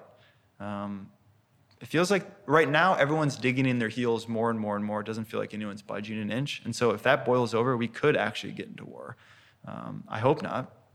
And the politicians are exaggerating the pain again again for their own benefit. So they're adding fuel to the fire. And I think one more point here that's just really, really important is with regards to Fauci mm-hmm. and science. So some congressmen, I think Rand Paul and a few other people are essentially saying Fauci should step down. You're doing things poorly, whatever, step down. And Fauci goes on and says, You can't criticize me. If you criticize me, you're criticizing science itself because I speak for science which is the most terrifying, dangerous, also ironically the opposite of what science is, right? Science is an error correcting method. Science is a process for uncovering truth. There's no such thing as science is settled. You can't trust science. It's the complete opposite of that. You test science, you mm-hmm. don't trust it. Um, and so, yeah, he's saying I'm the Holy Scripture, when in reality, he's making judgment calls about public policy. He's telling you how you can interact with your friends and family, who can buy food, who can travel. Um, none of that is scientific. And so, to me, these are these are very concerning things. Um, where do we go from here? I don't know. It feels like a quote post-truth world where humanity seems to be unable to find truth, and the narratives are we're so focused on these narratives, and they seem to be just not not zeroing on truth. They, like our, our sense making ability is just going haywire. And the people with the least amount of scruples are willing to sacrifice everything to move the herd around. You, this post truth world is interesting because I'm wondering whether what, what's the incentives here? Are, are, people disinterested in truth and are they're more interested in their echo chamber? And I'll give you a, a lens for this. Just uh, this last couple of weeks, uh, with regards to Australia, Australia has been something that a lot of people in Europe and America have very strong opinions on with regards to their response to COVID. I'm not picking a side here. They made a decision as pretty much an island country to lock down their entire borders and try and prevent COVID getting in. And they had a relative amount of success. And as a just for the people listening who are losing their shit right now, I'm not saying I support this. All I'm saying is that was their strategy, and they did quite a good at keeping COVID out. And you know, as part of their strategy, they had some things that felt very authoritarian. You could not leave the Danny here, based in Australia. We had to write to the government to try and get him out to come and work. You know, it was a difficult process. Luckily, because he is British, we were able to do that. Um, but other people just cannot leave the country. People coming in are put into these camps. Now people look at them, and Tim Pool calls it a concentration camp, whatever. But they, they've had this process of trying to, you know, prevent COVID within the country. Over the last couple of weeks, stories have come out about these uh, regional Aboriginal communities which have had uh, uh, outbreaks of COVID now. I've tried to find the truth on this. There have been claims of forced vaccinations, people being taken away from their families and put into these camps. Howard Springs, this uh, what they call a concentration camp. Now there is opposing voices that are coming out and saying, you know, I uh, was speaking to Claire Lehmann from Quillette about it, somebody who Tim Pool has gone hard at, and she's trying to say, no, it's not what you're what you're saying is not actually what's happening. These communities are of people where there could be 30 people living in a house. They have higher comorbidities. Uh, an outbreak of COVID is more dangerous. What's happening is the I don't I can't remember if the police or army, but, but going in offering support, saying, look, if you're not vaccinated, here are vaccines. If you if you're positive for COVID, you should probably come to Howard Springs to protect your families. All I find is trying to find the truth. I find extremes trying to honestly say, look, I think I found some information what's going on here. Oh, you're a communist. Oh, you're supporting the left. Like, there is punishment for trying to find the truth. There is war- reward for supporting your echo chamber. And I find that really challenging, Brandon. It is challenging. And it, it's directly from the fourth turning thesis, also, which is that we've identified that it's crisis time mm-hmm. and we have to get together, pick a team, and we're going to battle. It doesn't matter if there are consequences, there are, um, but the ends justify the means, right? And so people select a team and they go headstrong towards that team. No one's looking for truth, right? Politics is our religion. Our identities are tied to what side we're on. Um, and so you see all these divisions, and they're real. And you're right, nobody's looking for truth. And that makes it really hard to figure out how to go forward. And in a way, it feels like a, a simulated war mm. right? Um, there's a quote I have here somewhere where it's essentially, I think it was a maybe William James quote. Uh, essentially, the, the, thesis is you need war because war uh, achieves something in society and it leads to productive outcomes. And so, in a sense, humans like naturally go to these conflict points, not intentionally, but the outcomes are that we collectivize, we make radical change, and on the other side, theoretically, we're better for it. It's like we, we're hardened through this, this crucible, and the long term's better. Um, I don't know how to solve that tension. I feel it in my personal life with friends, with family, tensions growing. Um, it really sucks. Yeah. And, and I've, I've had some like one on one long conversations with someone with very different political views than me. And the funny part is, we're actually a lot closer than people think. And I think this is generally true in politics. We sort of like attack the straw man of each other rather than like we're like 70% overlined and let's just find the differences where we disagree. And it pretty much came down to the fact that I think we're responding a little bit too much to the threat. And they're saying, no, this threat's really big. We need to do whatever we can to solve it. And I think that's pretty much the divide here. Um, I think people are mostly trying to do the right thing. But again, the road to hell is paved with, with good intentions. Yeah. yeah. And so it doesn't matter what you think. It doesn't matter what your intentions are. Um, Hayek had an amazing quote.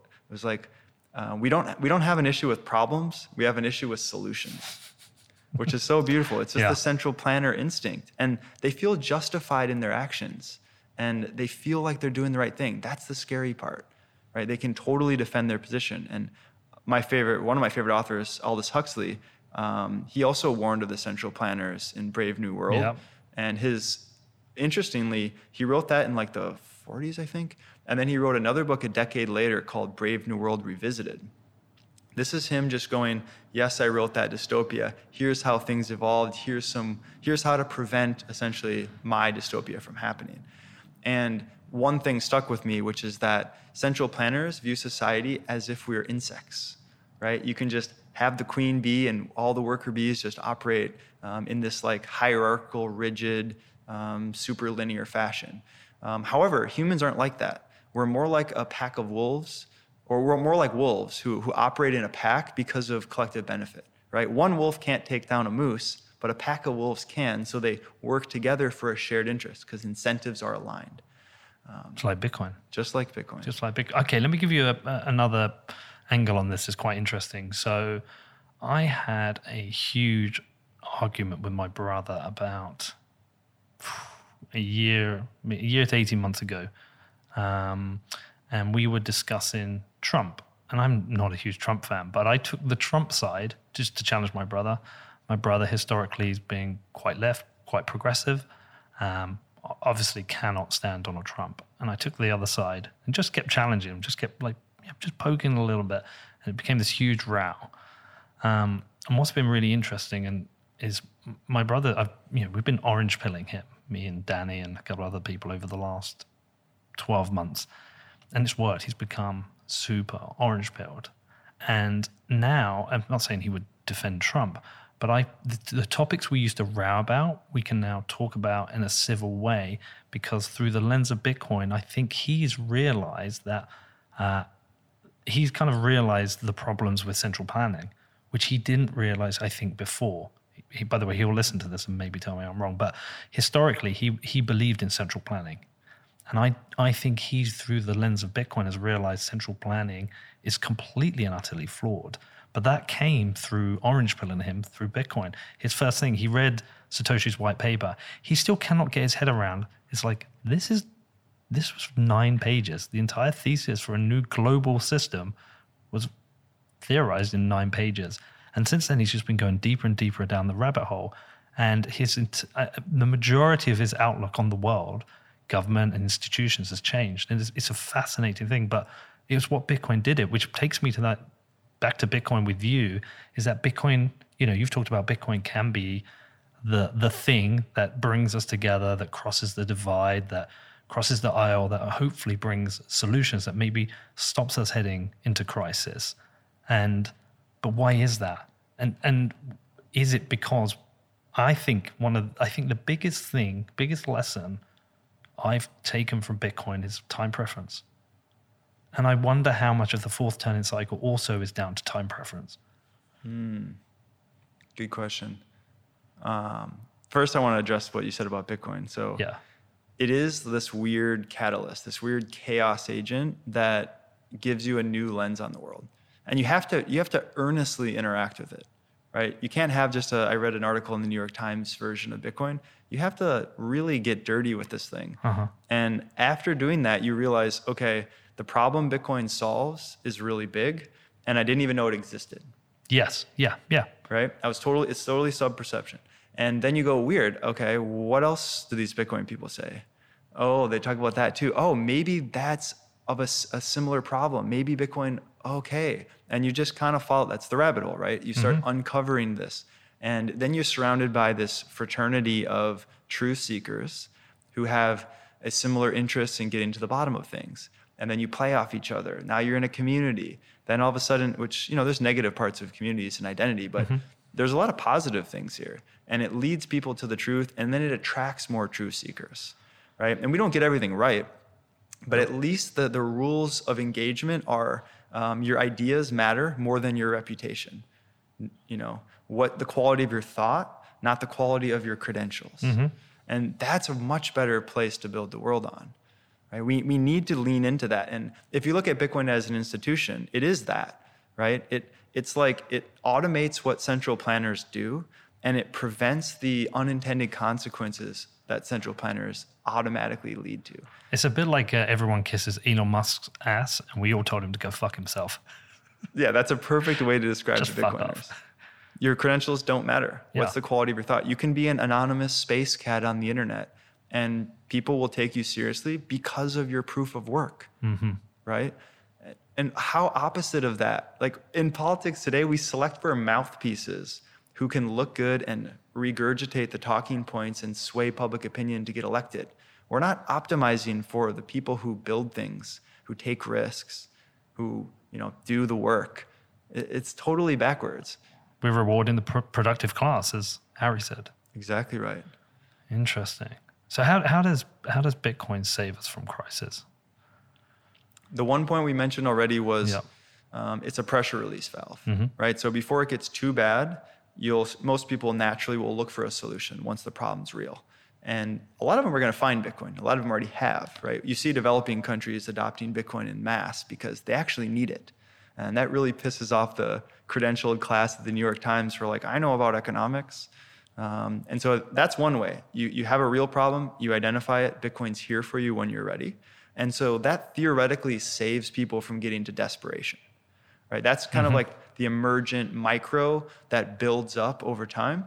Um, then the, the, coming from the Can top, I add something in there? Yeah. So w- one of the interesting points in that is people look to leaders or opinion leaders or thought leaders with regards to you know various issues what we're seeing is like some of these new uh, thought leaders in this new kind of post mainstream media world are coming towards Bitcoin. So we've talked about Eric Weinstein. He's like flirting around the edges of Bitcoin. I did a thing with him. Now Breedlove's done a whole thing with him. He's definitely interested in Bitcoin and interested in Bitcoin as we watched Jordan Peterson the other day get Orange Pill by Saifedean. I mean, the energy moment with him when he realized you can move energy around the world with Bitcoin was like, like watching him go, wow, like fuck, I need to think about this. You know, we're starting to Orange Pill like important opinion leaders which are the people who can like bring more people into realizing, hey, this might be the solution. Because people like Jordan Peterson and Eric Weinstein, they're always looking at the problems in society. They're they're commenting on them. They're going on to Rogan or they're going on to Lex Fridman, or whoever's shows, and they're talking about these issues. We're now arming them with Bitcoin. Yeah, it's a beautiful thing. Yeah, and yeah, I mean Jordan Peterson's probably the most important Bitcoiner, I think. I think I agree. And at least for this stage that we're in. Uh, I think Michael Saylor and Bukele have a unique spin. It's like the corporate model, the, the state model. But Jordan Peterson's model is like the people who already value personal responsibility are so ready for Bitcoin, they just don't know it yet, right? It's a lot easier to orange pill his his followers than it is to, um, you know, the progressive left wing of American politics it's going to be an uphill battle, right? You're going to have to yeah. fight them along every single step. All of their um, all of their priors fight Bitcoin, but Jordan Peterson's the opposite. Well, yeah, but I think we've missed a trick with that because we have this ESG fight. And we've all focused on the E, but actually Bitcoin really supports the S and the G, the social and the governance. Like I think if you there was a, Dan Morehead at Pantera wrote this whole piece about ESG and people missing the S and the G part. Like everything has been focused on the E because it's an easy attack vector. But I and and you know this has come up in a few interviews recently that I am worried about Bitcoin becoming politicized. Uh, you know, we talk about Jordan Peterson and Eric Weinstein, but also there's this like new class of politician who is becoming orange pilled. We started with Lummis, we had uh, Warren Davidson, we've now got Ted Cruz, which always surprises me. But also, we're getting reached out by people who are kind of Congress hopefuls who are campaigning on the campaign trail a lot of them are starting to adopt Bitcoin talking about sound money because they realize they've got to serve their constituents who are being they're having their like uh, the savings and uh, uh, purchasing power destroyed by inflation. They're realizing Bitcoin's an answer. So like this is whole group now. Yeah, I, th- I think you touched on something really important, which is that it, Bitcoin has something for all political flavors. Yeah. Right. The left actually loves Bitcoin. They just don't know it yet. Yeah. And it's packaged up in this like brutish, aggressive, in your face tone, which is kind of like a holdover of the early times in Bitcoin's history. And I think Bitcoin now is starting to um, attract more normie friendly voices, right? Like a Lyn Alden can speak to anyone and command respect. Yep. Whereas insert X hardcore Bitcoiner from the early days, they probably can't get the message across. So the message was never actually even being wrestled with. And so I think there's there's a whole like progressive Bitcoiners thing on Twitter that's growing. Um, I think that's a good thing, right? Mm-hmm. Bitcoin is fair money. How could you not be supportive of this like institution that doesn't require politicians or bankers?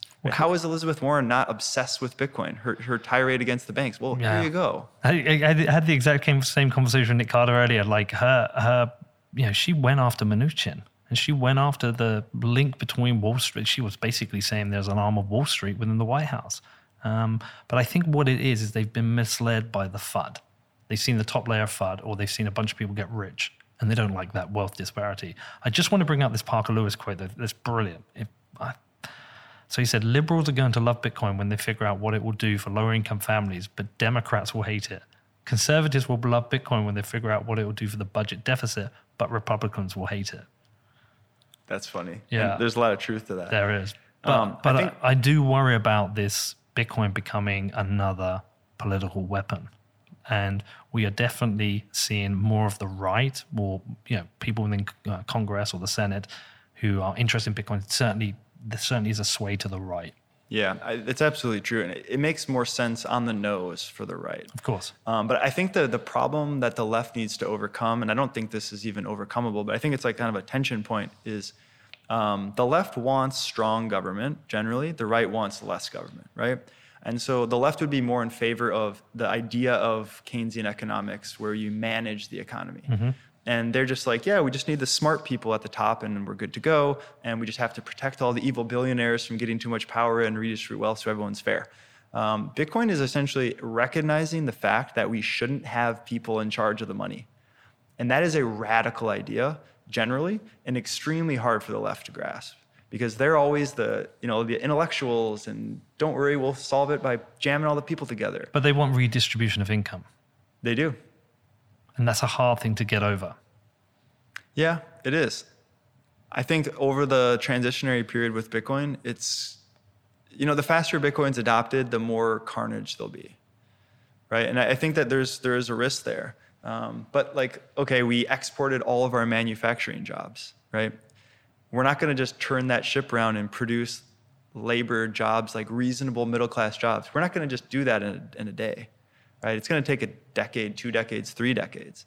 And so, yeah, we can like argue about sound money and if that's moral or whatever, but the alternative to sound money is the state steals from people. And on paper, redistribution, okay, I can get, get down with. Um, sometimes it's unfair and you, you don't want to have your neighbor starving. Mm-hmm. I, I, can get down with that in, in, in an intellectual sense. However, what that actually comes, what that leads to is a cartel of the rich and powerful making rules for them at the expense. They don't care about the little guy. They throw the little guy scraps so he shuts up. It's mm-hmm. bread in circuses, right? And so there's there's a difference between like the idea of what you want philosophically and then what humans do with too much power. And I think that's the fundamental thing Satoshi identified. Um, power gets abused. Humans do that um, even with good intentions. And so I think we have to bite the bullet here and, and separate money from state and go through the hardships that that comes. Um, we're already going through the hardships, by the way. Without Bitcoin, the world's messed up. And so we can't we can't pretend that Bitcoin's the iceberg that sinks the Titanic. It's not like that. It's Bitcoin's the life raft. The Titanic's already sinking.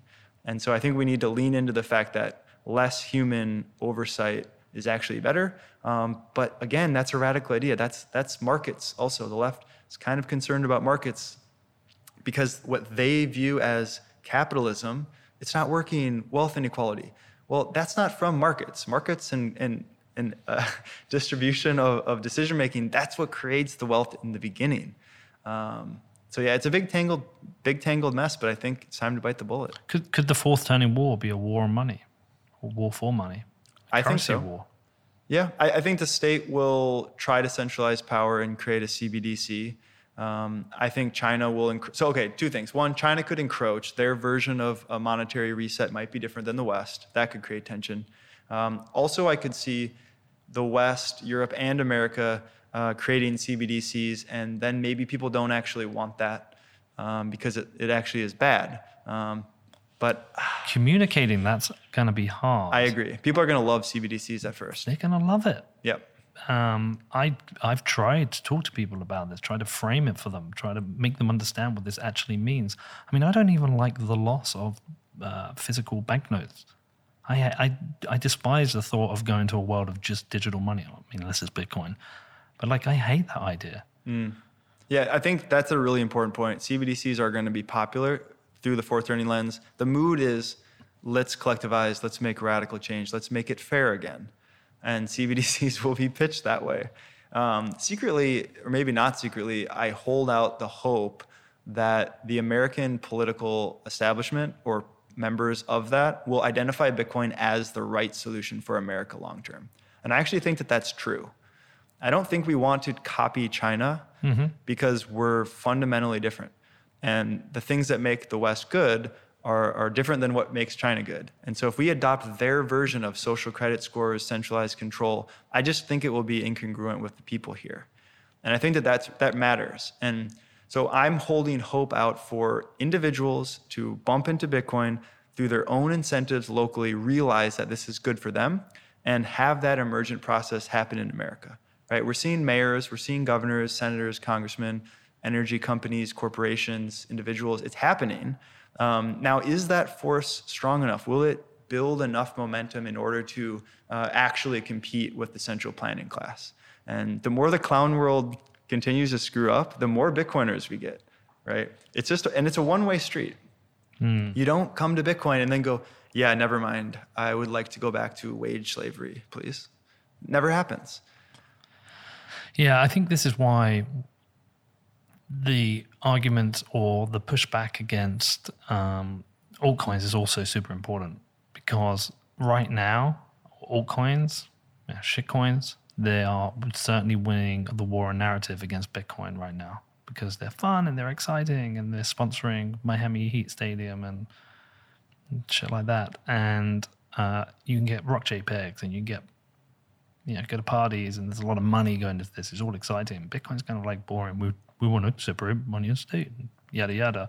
That's true. But I I I think at the same time we have to like really stand our ground with this. And you know I think Parker Lewis and the people in Texas are doing a really great job. They've identified like we can make Texas the Bitcoin state, and they are arming themselves and they're arming politicians, they're arming Governor Abbott, they're arming uh, Ted Cruz, they're arming people with why this is good, why this is good for the energy sector, why this is good for Texas. And I feel like that seed, and I know there's multiple seeds in the US, there's one here in Florida and one in Wyoming, et cetera, and all over the place. But that seed that's being, you know, that's that's been planted there by Parker Lewis and grown. It to me, it's the kind of like it's the opposite of what's being done with the Chris Dixon A16Z crowd up in Silicon Valley, where they're trying to push all kinds of shit, WorldCoin and all that fucking bollocks, Web three token bullshit. Yeah. A couple points. One, yes, the whole greater crypto space it has more mass appeal. Mm-hmm. Normies do not have the priors to understand why Bitcoin's important, right? Most people get into the space for something other than Bitcoin. If you're in the West, you're looking at technology, you're looking at blockchain saves everything, and that's that's a really good funnel for Bitcoin actually, right? Not everyone, but a lot of people end up finding Bitcoin go deep enough to appreciate what it is. And so I think it's important to recognize that the greater crypto space is going to be a top of the funnel thing for Bitcoin. And I don't I go back and forth on this like should we try to scold people or should we just try to like steer them in the right direction like how you know where are we on where are we at in that spectrum and i don't think forcefully telling people doesn't works. work dude you know even if we're right it, it, the, the student is ready when the teacher appears right mm-hmm. they're not ready for that message and so it's almost like build content bridges um, to show that or um, do a better job of speaking to people outside our ecosystem more normie content and i think that that's happening um, and so that's one way to look at it another thing is Bitcoiners are probably going to be uh, looked at as wrong for a while, and that that's the hard part here. Is like we've we've got used to that. I, I think so. I think so. Um, but not not from the greater like cultural thing. Yes, but I think there's going to be a point where like the whole crypto thing is big in the consciousness and it looks like Bitcoin doesn't matter. But all of that is hype and, and fast money. And there's some maybe kernels of truth there, but it's mostly inflated by hype and fiat money and end of the debt cycle gambling, which is common during this period. But in the long game, Bitcoin users are sticky. That's the difference here. There's no sticky users to these blockchain projects. Nope, that's very true. They come and go. People adopt Bitcoin in the West uh, because they recognize what it is, but most people outside of the West adopt Bitcoin because they need it. You can't tell someone in Nigeria to go sign up for ESG blockchain DAO to save the world kitties. Like, they don't give a shit about that. They care about solving a real problem in their life, and Bitcoin solves that. Lightning Network solves that. And so maybe Bitcoin grows a little bit slower during the hype, but the users don't leave. That's the difference. And it gets yeah. stronger every time in planting the roots. And it's, it's, it's actually okay that it's like that, right? Because we don't need Coinbase users as much as we need self-sovereign Bitcoiners who, who care about what this thing is. Again, going back to the previous point, we can't lose the principles of Bitcoin just for some shiny, you know, bull market nonsense. We, we, we need to stick to our principles because this thing is special. It is unique. It, it is sovereignty as a service. It's property rights for everyone. It's a non-governmental monetary system. This is so unique and the, the greater crypto space does not understand how unique it is. They think copy paste proof of stake and you're good. Mm-hmm. That is mm-hmm. nonsense. And so my call to arms would be like, we need to protect this thing. I, I think uh, Bitcoin Sign Guy has my favorite quote. We need to provide cover fire for Bitcoin until it gets through the door, right? We need to bring this Trojan horse into the future to where it really can't be stopped. Arguably, we're there, But I think that is the key. Preserve the principles, get it to the point where it's too big to fail. And then it doesn't matter what happens in crypto land. Well, I think crypto land needs a bit more pain as well. I mean, I, I don't think 6.2% inflation is enough pain for people. Uh, I think people need a lot more pain.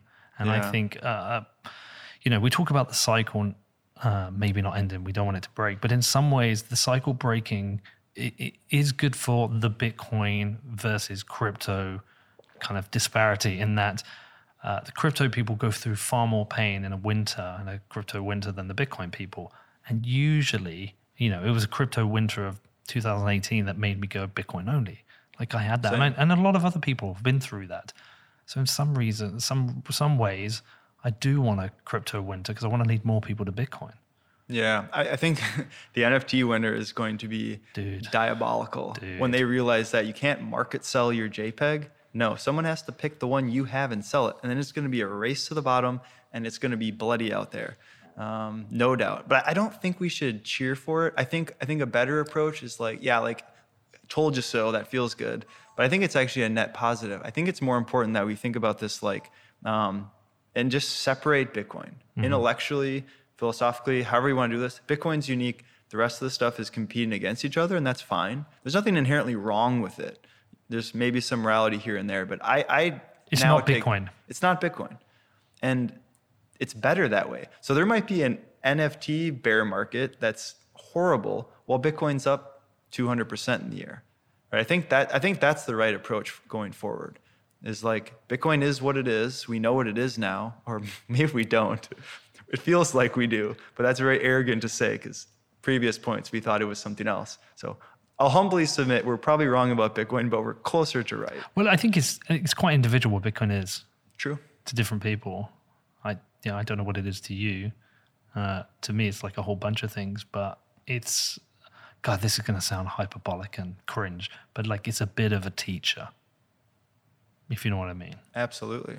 I mean, people call it a messianic object from the future. Just calling it a teacher is pretty pedestrian. Yeah, well, okay, fair. I know, I know, it's going to come across as cringe, and my crypto listeners are going to be like, "You fucking maxis," but like, it, it is a bit of a teacher. Like, all I can tell you is, my life before Bitcoin is very different to my life after Bitcoin, in terms of thinking about money, life, health a bit. My health could be better, but like it, it is a bit of a teacher in that way. I agree, and it's very very emergent, right? You're interacting with this thing that can't be changed, and so your only choice is to submit to this thing. Submit to Bitcoin. Yeah, which sounds kind of creepy and weird. Does. Um, but it, I mean it in like a. It, it really does happen. Like Bitcoin teaches you things just through interacting with it. If you hold the asset, you're incentivized to think long term, mm-hmm. right? So just that alone is enough to teach you to lower your time preference. Isn't it weird though? It is. It's, it's so extremely weird. weird. Why is this white paper and software so powerful that people re-architect their lives around it? That's madness. Well, it's because money is the the lubricant for trade, right? It's it's it's the the the way we interact with each other. Like money is the base of society, right? And when it's corrupted, you know, you have to spend it quick. You know, you live a different type of lifestyle. When you have a, a, a hard money, a sound money, where you have to think long term, you have to think about everything long term. So, yeah, I mean, it's weird, but it kind of makes sense. It does make sense. And a lot of people critique Saifedean in the Bitcoin standard for extrapolating what time preference does to culture. Yeah. Um, and okay, I get why you make that critique. Like maybe he took a couple of cheap shots at things he doesn't like personally. That maybe it's not a strong connection. Maybe not. I I have opinions on that. yeah, of course. Um, however, if you look at just the Bitcoin community, yeah, um, individuals make radical change. So that's happening. So maybe he took some liberties, but you can't argue with the facts on the ground, which is that Bitcoiners are getting in shape. They're thinking long term. They're having babies it, it is a radically different culture. And it's not just attracting the people that are naturally into it. Like I was left leaning politically my whole life until Bitcoin, like embarrassingly left compared to how I feel, feel about things now. Um, and it radically changed that perspective for me. Um, it gave me an out. I, I was a nihilistic, uh, intellectual lefty making phone calls for Bernie Sanders' campaign in 2016. like live for the moment, trade all your things for experiences, like comically looking back. and Bitcoin gave me a new lens to see the world. And it actually integrated different parts of myself, like different identities if I go back in my life. Like in college and after college, I was like, frat boy, business guy, sales douchebag, make a lot of money, exterior world. And then I got to the end of that cycle and I was like, I don't want to be this. So I went the complete opposite way. I went like hippie traveler, nomad for five years with the wife, just backpacking around the world. Um, literally complete opposite. Uh-huh. Then I came back to Bitcoin. Pendulum swing comes back, swung back in maybe a little bit more in the middle. I can integrate the markets, capitalism, external side of me, and I can integrate that like, you know, it's not all about material, have a good life, experiences, relationship side. Um, integrate those two and that's what bitcoin is. It, it's kind of like and that's why i say it, there's something for everyone because depending on what you see in it what you need you know it, it presents itself differently. And you know that's my personal story. You extrapolate it on everyone. And so again sound money or lower time preference it has dramatic impacts on people. And then you multiply that by this fraternity of people who have similar values in my mind i've always felt like slightly as an outcast um, yeah, I can chameleon into little. That's why you found Bitcoin. Correct. That's why I found it when I did. You did, yeah. Right. In the future, people will find Bitcoin. They don't have to be outsiders. Uh-huh. But earlier, that's that's a strength. And also, I'm very highly disagreeable. Also common with Bitcoiners. But I guess the point I'm driving to is then you have this community that sharpens your thinking, that pushes you to go farther. People I respect. So if I write something, I want it to be good, right? And there's like this social pressure to be the best version of yourself because you have a community. And humans are tribal. I don't think we should deny that. Um, it's in our evolutionary DNA, and we see it play out, and people say it's a bad thing. I don't think it's necessarily bad. I think it's just how we are, and it can be bad. It can manifest itself poorly. But the reality is, tribes hold you accountable. They mm-hmm. build you up. They make you feel good. They tell you when you're screwing up. They lift you up when you need it. Um, that's just super super human and so no wonder why you see people on twitter being like i found my family or um, and I, I, definitely feel that well that's also that's also true it's really interesting in that uh, you suddenly like you can go anywhere in the world and you know put something on twitter like i'm in I don't know. I'm in Atlanta. Any Bitcoiners here? Yeah, like 10 people have come down and you, you don't know each other, but you know you're going to get on. And you might not agree on everything, but you're generally going to get on. You're going to have a great conversation. You're going to go and have some food, have a beer and hang out. And it's just going to work. I don't, I don't know. Maybe there are other communities like that. I just don't know of any that exist like that. It's not like I could, I could go to Atlanta and say, hey, Liverpool games on. Any Liverpool fans? Oh, fuck, Dan. What's the score in the Liverpool game? Um, big game right now. I've double booked us for Liverpool v Everton, the Merseyside derby, by the way. But like, you could turn up and there could be a bunch of knobs, and you wouldn't get on with them. But I've just found like when you travel around, there's a lot of people that you can really get on with with this. It's kind of yeah. weird. Yeah, you speaking of something important, which is that this is fundamental values overlap. Yeah. Football is superficial. You like a team, whatever. You might love it. You might consider it not superficial. It's not to me, man. But compared to, I just bought a football team. Congratulations. Thank you. Uh, compared to base values, how do we relate to government? How do we relate to our family? How do we relate to our food? The base, base stuff, Bitcoiners overlap on. It doesn't matter if you eat meat or you're vegan or you're left or you're right or whatever. Like, yeah, there's some maybe some tension around there, but really, to your point, you can throw a text up and say, "Any Bitcoiners come for a drink," and you're going to instantly get on with everyone. And what I think a lot of people miss here is that I host meetups, by the way, in Minneapolis. We have a really great group. Shout out Bitcoiners in Minneapolis. But what, what's funny is that we don't talk about Bitcoin that much. You get together and yeah, okay, we see the world through that lens, but really you're, you're friends with shared values and like you're talking about Bitcoin adjacent things more often than people mm. think. Um, Interesting. What's the score? It's tomorrow. Oh, for fuck's sake. Whew. I thought it was tonight. Oh, who are we clashing with tomorrow? Um, the mayor. Oh, for fuck's sake, mayor. bullshit. Um, okay, a couple of other things I want to talk to you about just before we finish. Talk to me about the real super cycle. Mm, yes. Mm.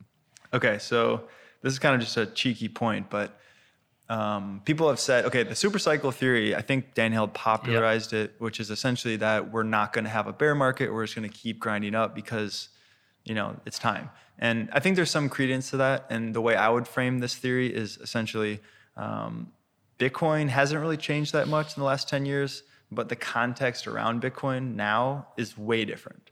Um, it's sort of taken its place as a macro asset. We've upgraded the level of buyers, it's been de risked. All these things could lead to a future where the world's burning down and Bitcoin's rising. Um, I think that there's something to that.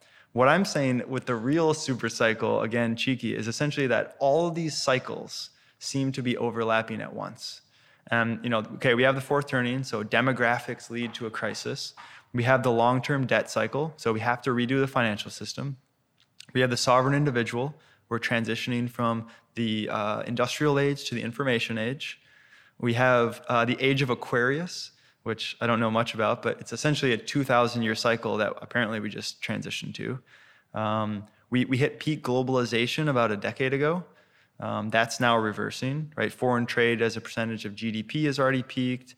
Um, we've essentially stretched our economic expansion through fiat money um, to its limits, and now populism's in control. Um, what else?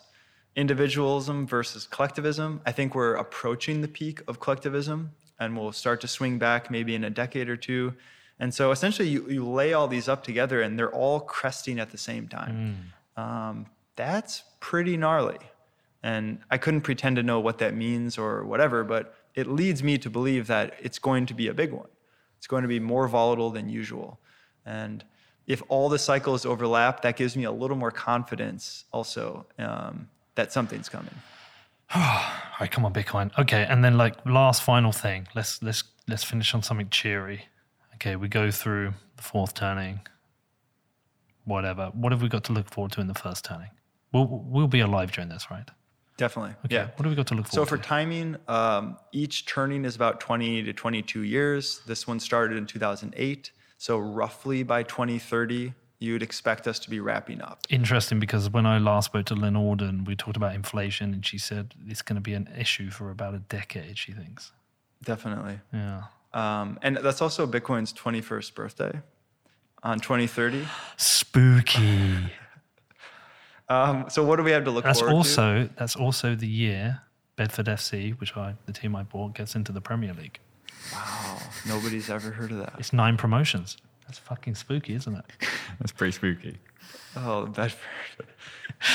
Don't mock me. This is fucking this is important, I know it's a big deal for you. dude. All right, come on. Um, okay, what do we have to look forward to? So, the 50s, right? This is the period of the last first turning. We just got done fighting. This is white picket fences, um, a period of rising economic progress of the middle class for about two decades, leading up to the, about 1970. That was peak uh, middle class. Um, and so, yeah, there's probably going to be a situation where we reset the game board. Institutions are strong. Hopefully, they don't look like China. Hopefully, they look like something uh, Bitcoin. from the West. Hopefully, hopefully from Bitcoin. Um, and if that's true, then we should see some light at the end of the tunnel. Um, but I think that the idea of a Bitcoin renaissance, which I think Brady probably popularized, um, essentially, sound money world, we're going to have a lot of positive things come from that. I believe that that's true um, if Bitcoin does what we think it's going to do. But I think it's going to take a lot longer than we think, right? And I think it's really hard for me to even think through this next decade and think about the cheery stuff because, like, think about okay, we're eight years away from the end of the fourth turning. That would put us at around like the late 30s. So we had a recession in 37. We went to World War II. We came up with the IMF, the World Bank, the Bretton Woods system, um, empires rise and fall, and totally massive changes in that last five, 10 years. And so I, I predict similar level of volatility or more now. And so I'm scared of that period, but if we look forward, we're going to figure it out. Humans are not going to end our reign here. And if we do it right, and we're right about Bitcoin, Bitcoin will be the base layer of a new bright future. And I'm optimistic about that. That's why I'm here. That's Yeah. why I don't care about NFTs, even though they're probably going to be massive because humans like things like that. I care about the long term mission, and I view my life successfully if I do whatever I can to help do this thing for, for our species. And what does it look like? I mean, I think going back to Harry's quote again, right? You're shifting the power back to the producers and away from the political class. And it's going to be an emergent thing. Um, I foresee centralized centralized governments being less relevant, kind of the sovereign individual thesis. We're already seeing that game theory play out. Bitcoiners are highly mobile capital with ideological principles, and we're ready to come build wherever you'll have us. And enterprising young countries like Bukele, like El Salvador, they're going to observe this and they're going to attract the talent. We're going to come there and we're going to make it succeed. It's like now that El Salvador attaches itself to the Bitcoiners, we have this incentive, even if it's sort of like a base in- instinct, but we can't let El Salvador fail now because it makes us look bad, right? So it's emergent incentive, incentive alignment. Energy everywhere is going to be attached to Bitcoin. Those countries are going to support it. Other countries are going to fight it, right? And that just pushes the miners out of the uh, hostile environments and puts them into a more long-term aligned relationship. That's the game theory. That's the game theory. Uh, I'm sure we're going to look back on China's banning of not only Bitcoin but Bitcoin miners as one of the biggest geopolitical mistakes of the last century. Totally agree. Just like when they went all in on silver, and just like when they uh, got rid of all their big ships because the merchant class was getting too powerful, and they gave the seas to Europe, right? Massive blunders, and that's that's the China way. It's like we're doing it our way. We're not doing it your way, and that's our opportunity, right? They pushed it out. We should lean into this hard. We should Yep. throw away the idea of CBDCs, and we should lean into Bitcoin. It's extremely American. It's good for American people. It's good for the West, Western ideology. It's good for the long term of our species. Um, we need markets. We need competition, and this is what, in my mind, is our best chance of saving markets. And if we don't have markets, it's over, right? It's not going to end immediately, but it's a slow decline to being over. Um, going back to China produces no innovation. They can't do it. Gives me hope for my children, man. Gives me hope for my children. Yeah. Are we just the soldiers going through the transition and we'll hand it off to our kids once it's nice? Thinks that's what might be happening, dude. Um, trying to orange pill them. My daughter's orange pilled as fuck. That's amazing. She's like, she's like, how do I get more Bitcoin debt? Can I have some Bitcoin debt? When do I get my Bitcoin debt? Can I earn Bitcoin debt? Uh, yeah. Okay, wicked. Listen, Brandon, I knew this was gonna rock, man. Have I missed anything you want to talk about? Um, I don't think so. I think we kind of meandered through it all. I feel like we can do this every year, like an update. Where are we? We're in a worse place. We're in a better place. But uh, Definitely. dude, I love your work. Uh, it's great to see you. We should go and have some dinner now, but uh, I appreciate you flying in for this. Uh, it definitely worked better in person, and uh, just tell people where to find your posts all about this because I think we'll put it in the show notes, but people should follow you and go read it. Yeah, absolutely. First, thanks for having me. Really appreciate it. Um, you got a, quite a team here. It's been good getting to know you guys. Appreciate it. Um, again, yes, agree. The in-person stuff is totally different feel, a lot more personal, which is cool. Um, where can you find me? Twitter is the best. B Quittem, B Q U I T T E M. All my writing is on my personal website, which is just my name, brandonquittem.com. Uh, we reference an essay I published a year ago, Bitcoin and the Rhythms of History. You can find it on my Twitter on my website. Um, also wrote a lot about uh, mycelium of money, um, comparing Bitcoin to a living organism. That one's quite mind blowing itself. Um, and I work for Swan. And so if you are looking for an easy, safe way to buy Bitcoin, swanbitcoin.com. Um, Cory would be proud of you right now. yeah, do a little self shill there. Yeah, that's okay, man. You get away with that one. Yeah, but but I mean it. You know, No, I I think know. normal people should be just dollar cost averaging on Bitcoin, and we make that as easy as possible. And we also have a whale business. So if you want to, you know, one-on-one support, talk to Stephan Livera about your cold storage, get some hand holding. We do that as well. It's a fast part of our business. Um, what most people don't know is the boomers are starving for Bitcoin. Um, they're not all ready, but they're trickling in. Um, and so we're capturing that market. So send your parents to Swan. We love your parents. Um, that's enough for Swan. It's enough for me. Appreciate it, Peter. All right, man. Listen, let's go eat. Let's do it. Cheers. Okay, thanks for listening to what Bitcoin did. If you want to get in touch, you want to reach out to me, the best thing to do is head over to my Telegram channel, or you can hit me up on my email, which is hello at whatbitcoindid.com. And if you want to support the show, please head over to Apple Podcasts and leave me a review. Okay, see you all very, very soon.